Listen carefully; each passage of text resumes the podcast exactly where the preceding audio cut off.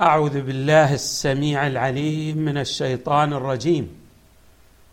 بسم الله الرحمن الرحيم والحمد لله رب العالمين والصلاة والسلام على أشرف الخلق سيدنا ونبينا محمد وآله أجمعين الطيبين الطاهرين.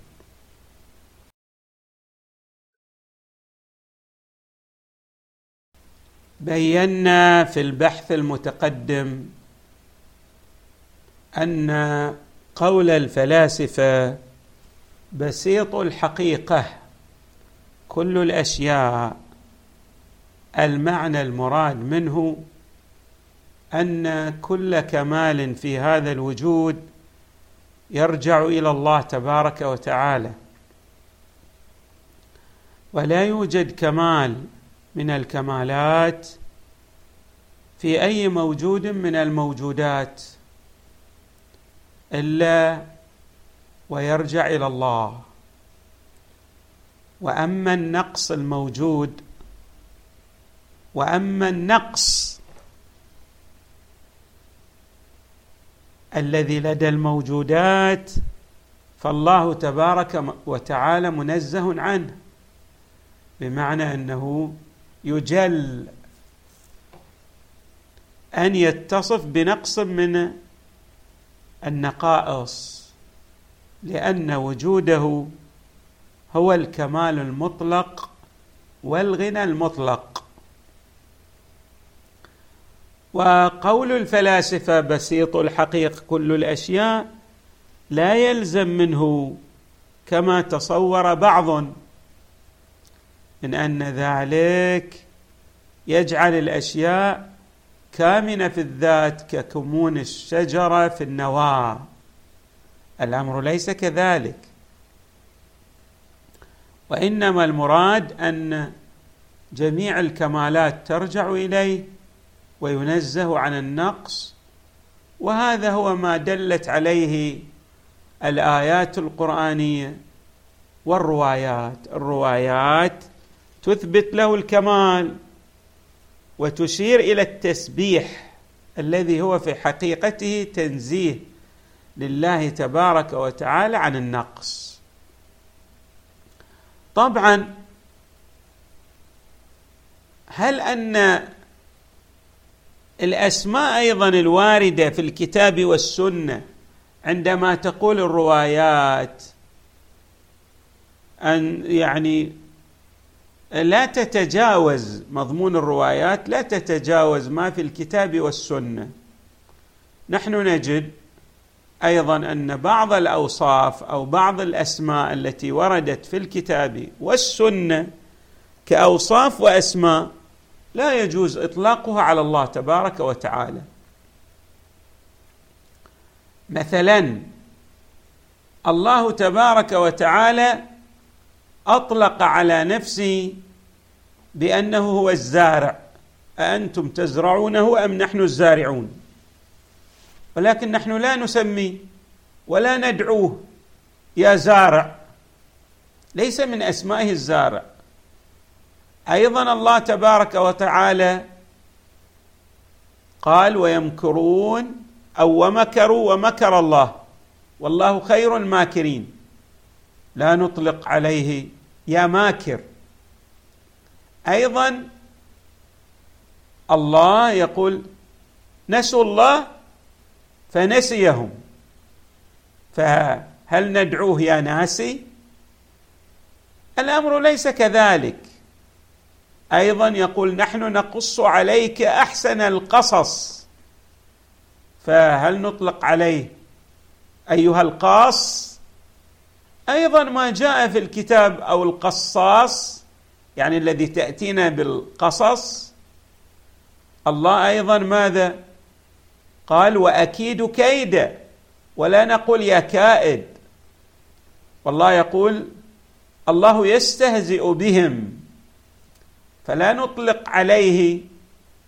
يا مستهزئ بمعنى أنه ليس جميع ما جاء في القرآن الكريم من الأسماء والصفات نحن نطلقها على الله. نطلق على الله تبارك وتعالى.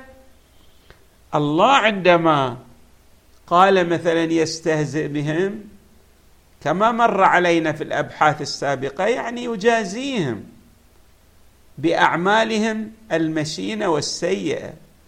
ولما نقول إن الله أأنتم تزرعونه أم نحن الزارعون؟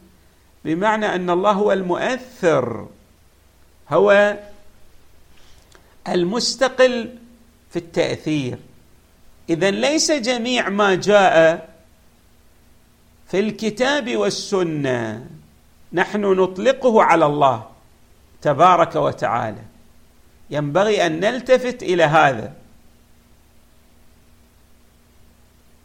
وبالتالي الذي يظهر من الآيات القرآنية والروايات أننا عندما نريد أن نصف الله تعالى بوصف أو نطلق عليه اسم من أسمائه لا بد أن نلتفت إلى أمرين. الأمر الأول نلحظ أن ذلك الاسم الذي نطلقه على الله هو اسم حسن. يعني ما نقصد بل هو الأحسن ولله الأسماء الحسنى فادعوه بها. نأتي بالأسماء التي تدلل على الكمال والجمال والحسن. هذا من ناحية. والناحية الثانية التي ينبغي أن نلتفت إليها أننا ليس فقط أن يكون هذا الاسم الذي نطلقه على الله يدلل على الحسن والكمال والجمال. بل أكثر من ذلك لا بد أن ننزه الله تبارك وتعالى عما يتبادر إلى أذهاننا من نقص عند إطلاق ذلك الاسم عليه. نعم. آه بعض كلمات العلماء. يعني يتبين منها من خلال فهمهم لبعض الروايات. هذا اجتهاد من من من هؤلاء العلماء. والإجتهاد واضح. هذا الاجتهاد في المسائل العقدية.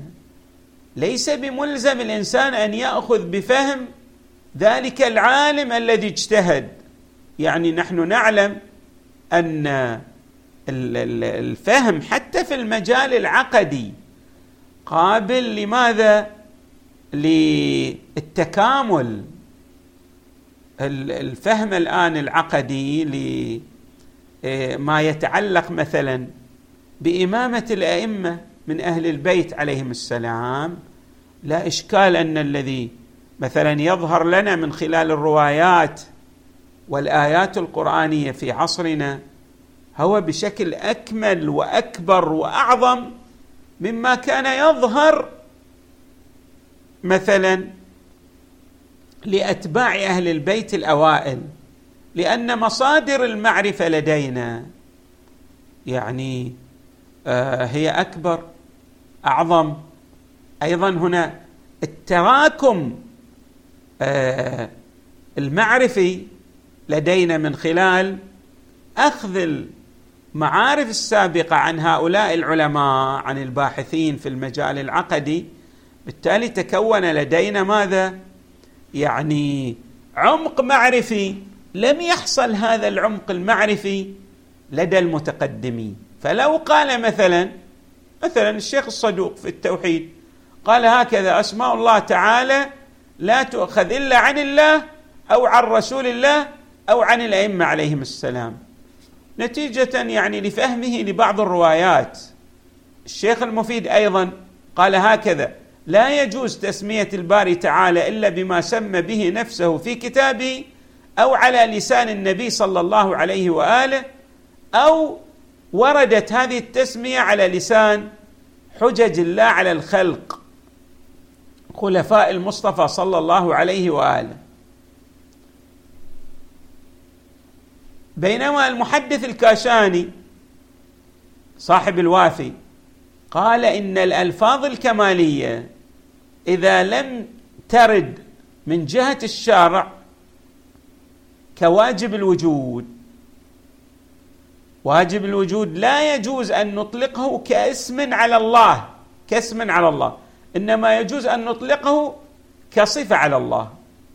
ليش؟ لأنه توقف فقط في التسمية. أما في الأوصاف فأجاز. هذا فهم الفيض الكاشاني. سيد الطبطبائي في الميزان قال الإحتياط في الدين الإحتياط يعني ما جزم يقتضي الاقتصار في التسمية بما ورد عن طريق السمع. لكن إذا أجرينا بعض الأوصاف كواجب الوجود أو علة العلل أو بسيط الحقيقة يعني اما مجرد الإجراء والإطلاق من دون تسمية فالأمر في ذلك سهل لأنه من أجل الإيضاح والتدليل على أن الله تبارك وتعالى له الكمال المطلق. طيب هل هناك أدلة تدلل على المنع من تسمية الله أو من وصف الله بما لم يسم به نفسه في الكتاب مثلا والسنة استدلوا بقوله تعالى ولله الأسماء الحسنى فادعوه بها وذروا الذين يلحدون في أسمائه سيجزون ما كانوا يعملون. وطبعا هذه الآية آه، غير دالة على ما ذهبوا إليه لأن دلالة هذه الآية على التوقيف في الأسماء يبتني على أن يكون قوله تعالى ولله الأسماء الحسنى. هذه الألف واللام الأسماء الحسنى للعهد. يعني يراد بها الأسماء المذكورة في الكتاب والسنة فقط. من أين نستطيع أن نجزم بأن ال هنا عهدية؟ يعني ال العهدية مثل قوله تعالى وأرسلنا إلى فرعون رسولا فعصى فرعون الرسول. هذه العهدية يعني الرسول الذي أرسلناه اليه هنا أيضا ولله الأسماء الحسنى. الأسماء هذه يعني نقصد بها الأسماء الواردة في الكتاب والسنة فقط. من قال لكم إن هذه ال؟ هنا عهدية. أصلا لا تدلل ال ما عندنا دليل على أن هذه ال عهدية حتى يصح أن ماذا نستدل بهذه الآية؟ الها هنا يعني الها هنا استغراقية؟ يعني له كل اسم من الأسماء الحسنى. كل اسم من الأسماء الحسنى هو يعني صيغة صيغة أفضل أفضل الأسماء الحسنى لله تبارك وتعالى. وليست داله على ماذا؟ طيب في قوله تعالى وذروا الذين يلحدون في آياته. يلحدون في آياته ماذا ماذا يقصد من قوله تعالى وذروا الذين يلحدون في آياته يعني يقصد بها ماذا؟ مو ليس المقصود بها وذروا الذين يستخدمون الألفاظ أو الأسماء والصفات التي لم ترد في الكتاب والسنة. الأمر ليس كذلك. بل هذه يعني ذروا الذين يطلقون على الله تبارك وتعالى أسماء أو صفات فيها نقص. هذا المعنى.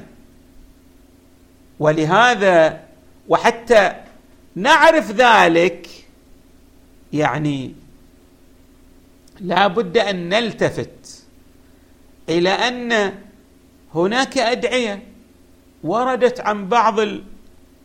بعض الناس الذين دعوا الله بها والأئمة عليهم السلام. يعني أقروا تلك الأدعية الواردة. هناك يعني وهذا دليل على أن الإقرار من لدن المعصوم. لذلك الدعاء والدعاء فيه ماذا؟ أسماء وأوصاف لله تبارك وتعالى فمن المعلوم أن هذا الإنسان الذي يعني هو ليس بعالم وإنما كان يدعو الله تبارك وتعالى ببعض الأسماء التي قد بعضها لم يرد في الكتاب والسنة وإقرار المعصوم له يدلل على أن كان ذلك الدعاء بقلب فيه توجه إلى الله وفي آه يعني ويريد الداعي أن يدلل على الكمال والغنى المطلق لله والمعصوم عليه السلام. أباح له ذلك.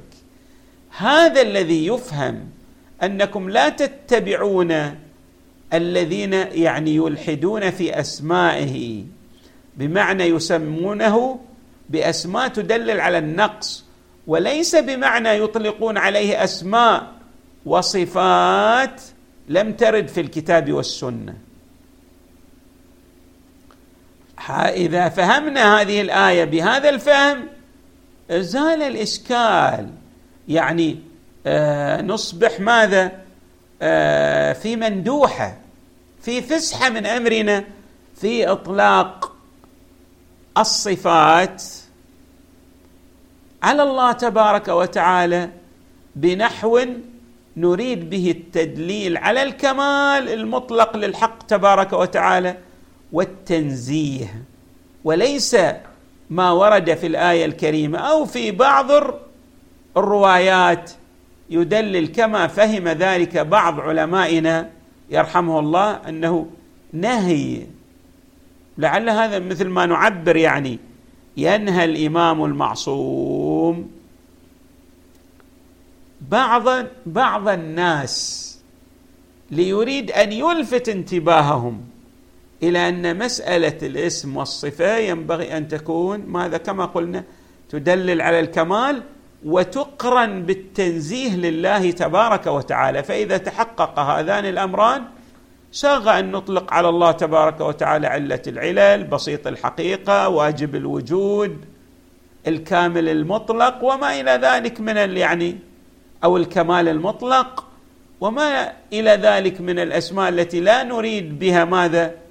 إلا يعني ما يدلل على غناه وعلى كماله تبارك وتعالى. نعم. هناك أيضا بعض من الروايات ناقشنا الآية وذكرنا اقوالا للعلماء. حري بنا أيضا أن آه، نذكر في البحث القادم بعض الروايات التي وردت عن الأئمة ونستعرض مدى دلالتها على منع إطلاق الاسم والصفة آه، إذا لم ترد في الكتاب والسنة على الله على الله تبارك وتعالى. والحمد لله رب العالمين وصلى الله وسلم وزاد وبارك على سيدنا ونبينا محمد وآله أجمعين الطيبين. الطاهرين.